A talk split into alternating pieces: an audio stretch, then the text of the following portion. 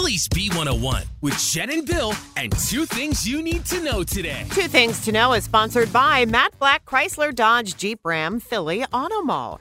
Number one, students at Temple, they are protesting what they're calling a lack of action to keep them safe following the murder of Temple police officer Christopher Fitzgerald. So they marched on campus yesterday, as well as up and down Broad Street with signs, and they were chanting, We can't learn if we're not safe.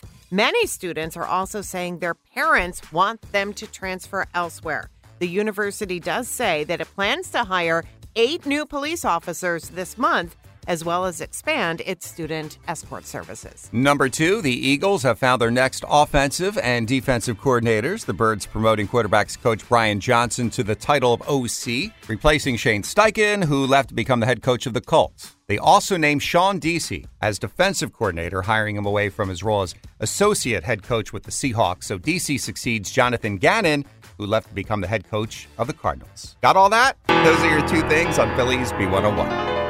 This episode is brought to you by Progressive Insurance. Whether you love true crime or comedy, celebrity interviews or news, you call the shots on what's in your podcast queue. And guess what? Now you can call them on your auto insurance too with the Name Your Price tool from Progressive. It works just the way it sounds. You tell Progressive how much you want to pay for car insurance, and they'll show you coverage options that fit your budget. Get your quote today at progressive.com to join the over 28 million drivers who trust Progressive. Progressive Casualty Insurance Company and Affiliates. Price and coverage match limited by state law.